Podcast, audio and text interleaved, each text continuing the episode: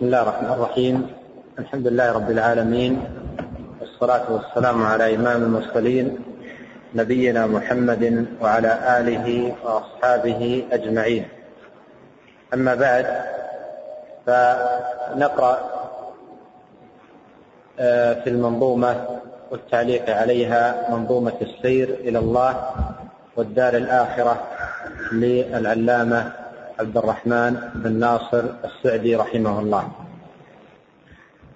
بسم الله الرحمن الرحيم. الحمد لله رب العالمين. والصلاة والسلام على أشرف الأنبياء والمرسلين نبينا محمد وعلى آله وصحبه أجمعين. أما بعد فيقول الشيخ رحمه الله تعالى سعد الذين تجنبوا سبل الردى وتيمموا لمنازل الرضوان. هذا هو أصل طريقهم وقاعدة سير فريقهم. إنهم تجنبوا طرق الخسران وتيمموا طرق الرضوان. تجنبوا طرق الشيطان وقصدوا عبادة الرحمن. تجنبوا طرق الجحيم وتيمموا سبل النعيم. تركوا السيئات وعملوا على الحسنات. نزهوا قلوبهم وألسنتهم وجوارحهم عن المحرمات والمكروهات وشغلوها بفعل الواجبات والمستحبات تحلوا بالأخلاق الجميلة وتخلوا عن الأوصاف الرذيلة. أشرت في الدرس الماضي إلى ما في هذا البيت الذي بدأ به الناظم رحمه الله منظومته من براءة في الاستهلال. وبدأ هذه المنظومة الموسومة بمنظومة السير منظومة في السير إلى الله والدار الآخرة بهذا البيت. سعد الذين تجنبوا سبل الردى وتيمموا لمنازل الرضوان. مبينا قاعدة السير والأصل الذي يمشي عليه هؤلاء السائرون إلى الله والدار الآخرة وأنه ينبني على أمرين ويقوم على أساسين تجنب سبل الردى. واختار رحمه الله هذا الفعل تجنب دون غيره لبيان شدة المباعدة بينهم وبين سبل الردى. كأنهم في جانب وسبل الردى في جانب آخر. بعيدون عن سبل الردى وعن كل ما يوصل إليها. وهذا فيه إشارة إلى شدة حيطتهم وحسن رعايتهم وتمام اهتمامهم بهذا الأمر. سعد الذين تجنبوا سبل الردى أي ابتعدوا عنها ولم يقربوا منها. وحذروا تمام الحذر من الوقوع فيها. وتيمموا لمنازل منازل الرضوان. يعني تخلوا عن الشر وتجنبوه وابتعدوا عنه واتجهوا بكليتهم إلى طريق الخير. وتيمموا إلى سبيله لسبيله.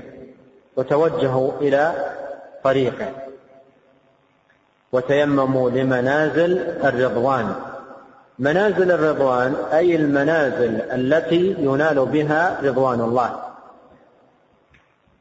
وذكر رحمه الله كما أشرت في الدرس الماضي أنهم آه، آه، ذكرهم أولا بصفة تركهم لسبيل الشر. ثم وصفهم بإقبالهم على سبيل الخير. وهذا فيه إشارة إلى آه، قاعدة معروفة عند أهل العلم وهي أن التخلية قبل التحلية. أولا يخلى المكان من الوصف الذميم ثم يملأ المكان بكل وصف حميد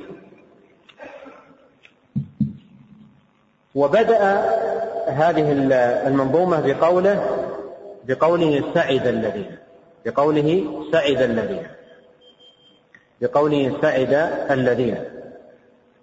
وأشرت لكم في الدرس الماضي إلى أن هذه البداية تدل على أن الأوصاف المذكورة في, في هذا النظم هي أوصاف أهل السعادة. فكما أن هذه المنظومة تسمى منظومة بالسير إلى الله والدار الآخرة يمكن أيضا أن نسميها منظومة في صفات أهل السعادة في صفات أهل السعادة.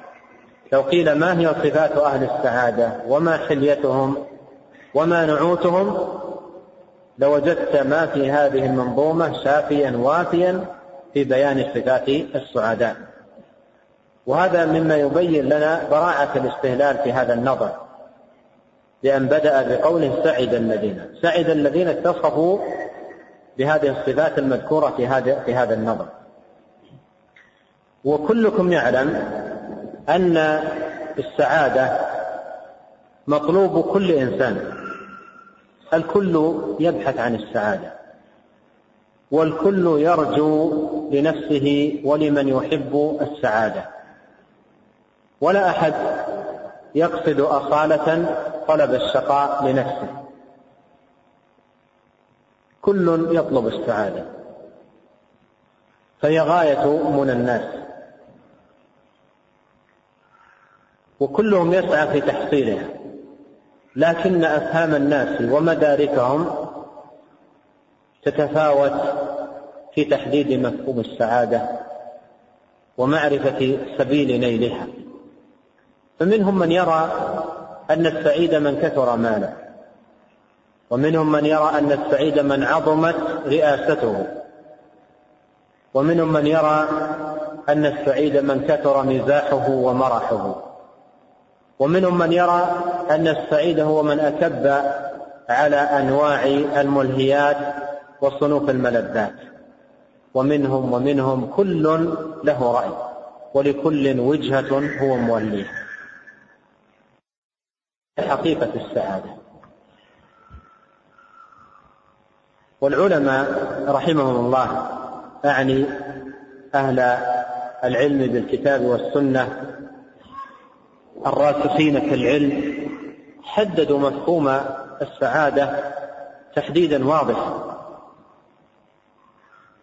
ألا وهو أن حقيقة السعادة حقيقة السعادة راحة القلب.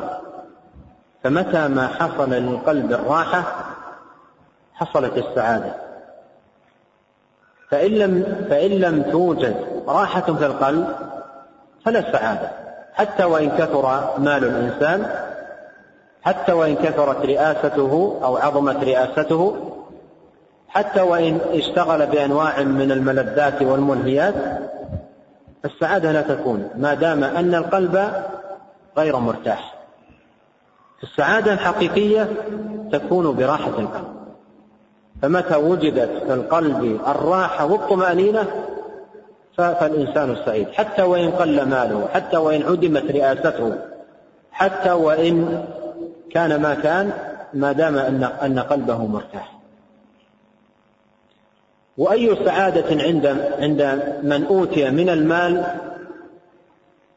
ما أوتي قارون وقلبه في اضطراب متواصل وقلق دائم ويعاني كربا وشدة. أين السعادة؟ وهكذا أيضا في من عظمت رئاسته أين السعادة إن لم يرتاح القلب ولم يطمئن؟ ولهذا بعض الناس يلجأ عياذا بالله إلى المخدرات وإلى الخمور وإلى أمور تغيب وعيه وتذهب حسه بحثا عن السعادة ويكون كالمستجير من الرمضاء بالنار. أين السعادة عند هؤلاء؟ ولهذا السعادة لا تنال ولا تحصل إلا براحة القلب. إذا ارتاح القلب حصلت السعادة. وانظر بعد هذا التقديم ماذا قضى رب العالمين وخالق الخلق أجمعين في أمر السعادة. قال الله تعالى فإما يأتينكم مني هدى فمن اتبع هداي فلا يضل ولا يشقى. ومن أعرض عن ذكري فإن له معيشة ضنكا. من اتبع هداي فلا يضل ضد الضلال ماذا؟ الهداية. ولا يشقى ضد الشقاء السعادة. نفي الضلال يستلزم ثبوت ضده وهو الهداية. ونفي الشقاء يستلزم ثبوت, ثبوت ضده وهو السعادة. فمن اتبع هدى الله فهو مهتد سعيد. ومن أعرض عن هدى الله تبارك وتعالى فهو ضال شقي. لا لا لا منال له بسعادة ولا سبيل ولا سبيل له إلى تحصيلها ما ما دام يعيش في ضلاله. ولما قال المشركون في حق النبي صلى الله عليه وسلم ومن معه إن الله أنزل القرآن على محمد ومن معه ليشقى به يعني ليكون القرآن سببا لشقاء محمد ومن معه. هكذا زعم المشركون. فأنزل الله قوله طه ما أنزلنا عليك القرآن لتشقى. أي أنزلناه عليك لتسعد. السعادة بالقرآن السعادة بالإيمان السعادة بطاعة الله واتباع أمره تبارك وتعالى. ما أنزلنا عليك القرآن لتشقى إلا تذكرة لمن يخشى. ويقول الله تعالى الذين آمنوا وتطمئن قلوبهم بذكر الله ألا بذكر الله تطمئن القلوب. ألا بذكر الله تطمئن القلوب. واعتبر في هذا الباب الأدعية الواردة في الكرب ومعالجة الكرب الذي يصيب قلب الإنسان. والكرب هو الشدة التي يعالجها أو يعاني منها القلب بسبب مصيبة حادثة أو أمر متوقع فيألم الكرب القلب ويكرب ويشتد. بأي شيء عولج الكرب في السنة؟ وانظر أدعية الكرب الواردة في السنة وهي عديدة لتخرج منها بفائدة عظيمة في باب السعادة. لو نظرت في أدعية الكرب وهي متنوعة منها ما ثبت في الصحيحين أن النبي صلى الله عليه وسلم يقول في الكرب أو عند الكرب لا إله إلا الله العظيم لا إله إلا الله الحليم لا إله إلا الله رب السماوات ورب الأرض ورب العرش الكريم. وما ثبت أيضا في الحديث الآخر دعوة ذنون ما قالها مكروب إلا فرج الله كربه. لا إله إلا أنت سبحانك إني كنت من الظالمين. وأيضا ما ثبت في الحديث الآخر قول النبي صلى الله عليه وسلم لإحدى الصحابيات ألا أعلمك ألا أعلمك دعاء تقولينه في الكرب أو عند الكرب؟ قلت بلى يا رسول الله قالت بلى يا رسول الله قال تقولين الله الله الله ربي لا أشرك به شيئا. وأيضا في الدعاء الآخر آه اللهم رحمتك أرجو فلا تكلني إلى نفسي طرفة عين وأصلح لي شأني كله لا إله إلا أنت. هذه كلها من الأدعية الواردة في في الكرم. كلها تدور على ماذا؟ لو تأملت كلها تدور على التوحيد. وهنا يقول العلماء أن التوحيد مفزع للإنسان في الكرب وفي كل شدة. فالكرب إذا أصاب قلب الإنسان فزعه إنما يكون أي المؤمن إلى توحيد الله جل وعلا. فيسكن القلب ويطمئن ويذهب عنه شدته وتحصل له الراحة. ولهذا قال عليه الصلاة والسلام عجبا لأمر المؤمن إن أمره كله خير. إن أصابته سراء شكر فكان خيرا له. وإن أصابته ضراء صبر فكان خيرا له. ولا يكون ذلك إلا للمؤمن. فالمؤمن أمره دائما إلى خير في سرائه وضرائه وشدته ورخائه وجميع أحواله.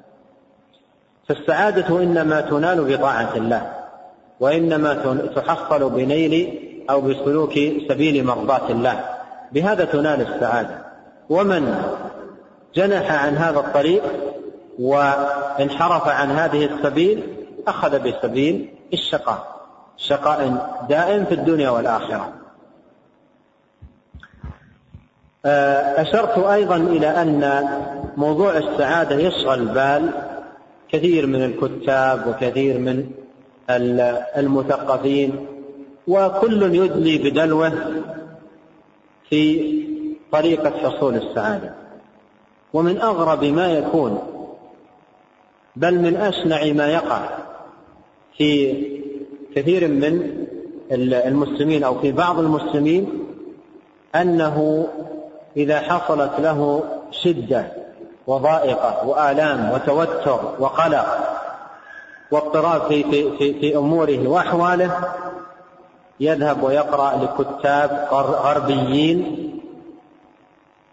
يبحث عن آه، طريق السعادة. مثل بعضهم يقرأ كتاب دع القلق وابدأ الحياة لأحد النصارى وكتب أخرى كتبها نصارى وغيرهم في تحديد في تحديد مفهوم السعادة. وترى في بعض ال ال ال في كثير من البلاد في المكتبات كتب كيف تكون سعيدا ووسائل السعادة لكتاب غربيين. فيا سبحان الله كأن ما عندهم قرآن يتلى وكأن ما عندهم سنة فيها الضياء وفيها النور وكأن ما عندهم كتاب الله جل وعلا الذي يهدي للتي أقوم. أين عقول هؤلاء؟ تبحث السعادة عند أفقر الناس تحصيلا لها عند أضل الناس وبعدا عنها. أيعقل أن مسلم يبحث عن طريقة السعادة عند نصراني أو عند يهودي؟ أرأيتم لو لو شاهدتم رجل من المسلمين يخرج من المسجد ويذهب إلى كنيسة من الكنائس ويسأل أحد النصارى يقول أنا آه، لست سعيدا. كيف أحصل السعادة؟ هذا مثل من يبحث عن كتب ألفها نصارى ويقرأ فيها عن سبيل السعادة. ثم بعض المثقفين عندما يتحدث عن مفهوم السعادة في بعض وسائل الإعلام وفي بعض الصحف أو نحو ذلك يتبجح يقول قال المستشرق فلان ويملأ فمه. بالعبارة كأنه جاء بما لم تأتي به الأوائل. قال المستشرق فلان وقال فلان ويذكر كفار وغربيين من أبعد الناس عن السعادة. فهل بلغ بنا الحال هذا المبلغ عندما نتحدث عن السعادة ننظر ما عند هؤلاء؟ يكفي في هذا الباب لو قرأ هؤلاء قول الله تعالى إن هذا القرآن يهدي للتي هي أقوم وما أوتي كثير من الناس إلا من جهلهم بالقرآن وجهل بمكانته وجهل بأثره وعظيم نفعه على الناس في تحصيل السعادة. فمن نشد السعادة لن يجدها إلا في القرآن وفي سنة النبي الكريم عليه الصلاة والسلام. من بحث عن السعادة والله لا يجدها إلا في كتاب الله. وسنة نبيه صلوات الله وسلامه عليه.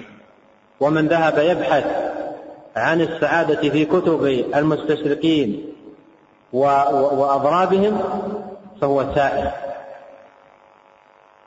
وضائع ومنصرف عن معين السعادة إلى زبالات ليس فيها شيء من إلى زبالات أذهان ليس فيها شيء من تحصيل السعادة. اللهم إلا شكليات أو أمور من هذا القبيل لكن السعادة الحقيقية ما يمكن أن تنال إلا بطاعة الله واتباع نبيه صلى الله عليه وسلم. وبهذه المناسبة أرشد جميع الإخوان إلى كتاب أو رسالة صغيرة. عظيمة النفع. كبيرة الفائدة شافية وافية في بابها للشيخ عبد الرحمن بن سعدي رحمه الله سماها الوسائل المفيدة للحياة السعيدة. الوسائل المفيدة للحياة السعيدة. ولتأليفه لهذا الكتاب قصة. كان رحمه الله في آخر حياته في لبنان. في مستشفى يعالج ألما شديدا في رأسه. وكان على سرير المرض ومعه ابنه وبعض أقربائه فكان على سرير المرض. ومعه ألم شديد في رأسه فمنعه الطبيب أو نهاه الطبيب المعالج عن القراءة والكتابة في هذه الأوقات حتى يهدأ الرأس ويخف الألم ثم بعد ذلك يواصل القراءة.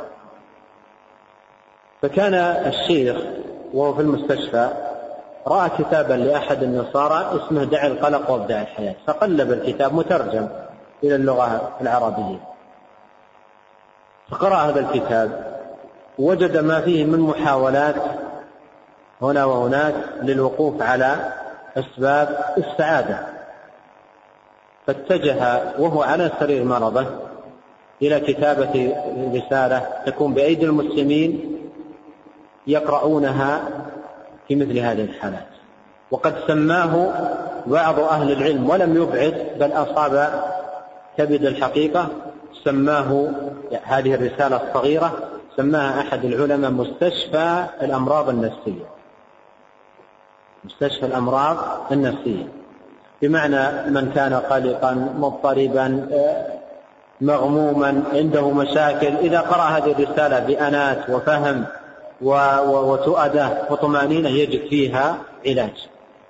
وكثير بحمد الله عالجوا أنفسهم بهذه الرسالة. عندهم أشياء من الاضطراب وأشياء من القلق. فقرأوا هذه الرسالة فوجدوا فيها من الوسائل الشافية والطرق الوافية لتحصيل السعادة. الوسائل المفيدة للحياة السعيدة. وإن وجدنا وقتا في هذه الدورة سنقرأ بإذن الله تبارك وتعالى هذه الرسالة سويا بحول الله وقوته. فكتب الشيخ رحمه الله هذه الرسالة على سرير المرض وقد قلت لكم إن الطبيب نهاه عن الكتاب وكان من عادته رحمه الله تقدير رفقائه ومن معه. فيقول لابنه أحمد يقول أو محمد قال كنت مع الوالد فكان معه كراسة وقلم. يقول فإذا خرجنا من عنده أخرجها وبدأ يكتب الوسائل المفيدة للحياة السعيدة يقول فإذا دخلت عليها ودخل عليه واحد منا أخفى الكراسة تحت السرير تقديرا لمشاعر من معه. وهي رسالة كتبها الشيخ على السرير المرض لاحظ هنا أمرا يفيدك غاية الفائدة. الشيخ الآن في مرض وشدة وتعب شديد من رأسه. حتى إن الطبيب ينهاه عن الكتابة وهو في هذه الحال يكتب لعموم الناس الوسائل المفيدة للحياة السعيدة. في مرض وشدة وتعب ويكتب هذه الرسالة التي يعني لا تمل من قراءتها ومن جودتها ومن حسن تصنيفها وهو على هذا الشيء فيبين لك كيف تحصل السعادة وما وسائل تحصيلها. ألمه وشدته ما شغلته عن هذا البيان العظيم والنص الشافي فأوصي أوصي بقراءة هذا أوصي بقراءة هذا الكتاب. الوسائل المفيدة للحياة السعيدة ولعلكم تقتنونه في هذه الأيام وإن يسر الله عز وجل لنا قراءته نقرأه بحول الله تعالى وقوته. آه هذا بمناسبة بدء الشيخ رحمه الله بقوله سعد الذين تجنبوا سبل الردى وتيمموا لمنازل الرضوان. نعم. قال رحمه الله فهم الذين قد أخلصوا في مشيهم متشرعين بشرعة الإيمان. هاتان القاعدتان وهما الإخلاص والمتابعة شرط لكل عبادة ظاهرة وباطنة. فكل عمل لا يراد به وجه الله فهو باطل. فإذا اجتمع للعمل الإخلاص للمعبود وهو أن يراد بالعمل وجه الله وحده والمتابعة للرسول وهو أن يكون العمل قد أمر به فهذا هو العمل المقبول. بدأ الشيخ رحمه الله بذكر منازل السائرين وأوصاف السعداء. منازل السائرين كثيرة وسيأتي معنا شيء منها. لكنه بدأ رحمه الله بالإخلاص والمتابعة وهما منزلتان عظيمتان من منازل السائرين بل إنهما كما قال الشيخ أصلان عظيمان وأساسان متينان. يقوم عليهما السير إلى الله والدار الآخرة. وهما شرطان لقبول الأعمال. فكل عمل يقوم به العبد لا يقبله الله إلا إذا قام على هذين الشرطين وأسس على هذين الأصلين. الإخلاص للمعبود والمتابعة للرسول. ولهذا يقول الله تعالى فمن كان يرجو لقاء ربه فليعمل عملا صالحا ولا يشرك بعبادة ربه أحدا. فذكر عز وجل الأصلين. قوله فليعمل عملا صالحا لا يكون العمل صالحا إلا إذا كان موافقا لهدي الرسول الكريم عليه الصلاة والسلام. وقوله ولا يشرك بعبادة ربه أحدا هذا فيه الإخلاص. وأن العمل لا يكون مقبولا عند الله إلا إذا كان خالصا لوجهه الكريم سبحانه.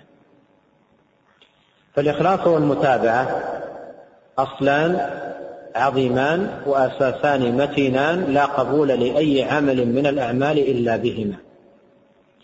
يقول الله جل وعلا ليبلوكم أيكم أحسن عملا. قال الفضيل ابن عياض رحمه الله في معنى هذه الآية. أخلصه وأصوبه. أخلص أحسن عملا. قال أي أخلصه وأصوبه. قيل يا أبا علي وما أخلصه وأصوبه؟ قال إن العمل إذا كان خالصا ولم يكن صوابا لم يقبل. وإذا كان صوابا ولم يكن خالصا لم يقبل حتى يكون خالصا صوابا والخالص ما كان لله والصواب ما كان على السنة. أخرج هذا الأثر ابن أبي الدنيا في كتابه الإخلاص والنية. أخرجه كذلك أبو نعيم في كتابه الحلية. وأثر عظيم عن هذا الإمام في بيان هذين الشرطين العظيمين اللذين لا قبول لأي عمل من الأعمال إلا بهما. والإخلاص هو مأخوذ من الخلوص وهو الصفاء والنقاء. فالله عز وجل لا يقبل من العمل إلا الخالص أي إلا الصافي النقي الذي أي الذي لم يرد به إلا وجه الله. وإذا أردت أن تعرف معنى الإخلاص في اللغة. فاقرأ قول الله تعالى في سورة النحل وإن لكم في الأنعام لعبرة نسقيكم مما في بطونه من بين فرث ودم لبنا خالصا سائغا للشاربين. هذه الآية تبين لك معنى الإخلاص في اللغة وأن الخالص هو الصافي النقي. يقول جل وعلا وإن لكم في الأنعام لعبرة نخرج لكم مما في بطونه من بين فرث ودم.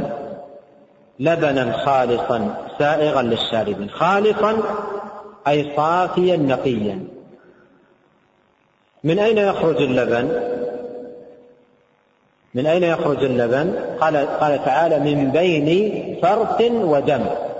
من, من, من هذا المكان يخرج. من بين فرث ودم. ويخرج بهذه الصفة خالصا.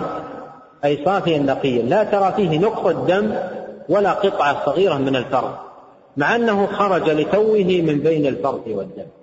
تبارك الله أحسن الخالق. وهذه عبرة كما قال الله وإن لكم بالأنعام لعبرة هذه عبرة يخرج هذا اللبن من بين الفرث والدم بهذه الصفة. خالصا أي صافيا نقيا. لا ترى فيه نقطة دم ولا ترى فيه قطعة فرق وفي الوقت نفسه سائغا. يعني أنت تعرف من أين خرج يعني تعرف مخرجه وتشربه وتستسيغه. بل بعضنا عندما يشرب اللبن يقول ما ألذ طعمه وما أحسن نكهته. وهو من أين خرج؟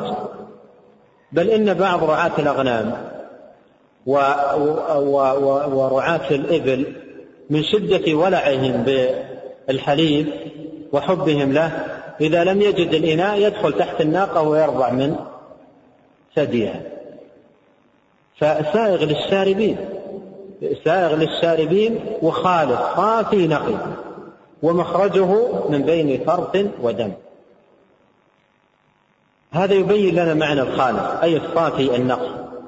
العبادة لا يقبلها الله إلا إذا كانت إيش؟ خالصة وما أمروا إلا ليعبدوا الله مخلصين له الدين. ويقول تعالى ألا لله الدين؟ الدين الخالص أي الصافي النقي. فالله عز وجل لا يقبل من العبادة إلا ما كان منها خالصا لله أي صافيا نقيا لم يرد به إلا وجه الله. أرأيتم من جاء إلى المسجد وصلى وكان من نيته في صلاته أن يحوز على إعجاب زميل له أو يسترضي رئيسا له أو نحو ذلك. هل هذا العمل مقبول عند الله؟ يقول تعالى أنا أغنى الشركاء عن الشرك. من عمل عملا أشرك معي فيه غيري تركته وشركه. فهو سبحانه وتعالى لا يقبل من العمل إلا ما كان خالصا لوجهه. ما معنى خالصا لوجهه؟ أي صافيا نقيا لم يرد به إلا الله. هذا شرط في قبول الأعمال. وإذا اختل الشرط لم يقبل العمل. والشرط الثاني المتابعة للرسول. المتابعة للرسول. بأن تعبد الله عز وجل على على ضوء ما جاء عنه عليه الصلاة والسلام. وما آتاكم الرسول فخذوه وما نهاكم عنه فانتهوا. فليحذر الذين يخالفون عن أمره أن تصيبهم فتنة أو يصيبهم عذاب أليم. ومعنى قوله عن أمره أي أمر الرسول عليه الصلاة والسلام. قد سبق لساني في الدرس الماضي ففي هذا الباب فالمراد بأمره أمر الرسول صلى الله عليه وسلم. فليحذر الذين يخالفون عن أمره أن تصيبهم فتنة أو يصيبهم عذاب أليم. أضاف الأمر إلى الرسول عليه الصلاة والسلام. وقد ذكرنا هذا مثالا في أن المفرد إذا أضيف يعم وهنا أضيف المفرد الذي هو الأمر إلى الرسول عليه الصلاة والسلام وليس إلى الله. فهو يعم. أي فليحذر كل مخالف لأمر الرسول عليه الصلاة والسلام. الفتنة الشرك. أو يصيبهم عذاب أليم. آه آه هذا مثال. يعني هذا مثال فليحذر الذين يخالفون عن أمره أن تصيبهم فتنة أو يصيبهم عذاب أليم. أنا نسيت عن أي شيء نتحدث لما دخلت في هذا المثال. ها؟ الإخلاص. يا سبحان الله. نعم الإخلاص. الإخلاص والمتابعة الذي قال الإخلاص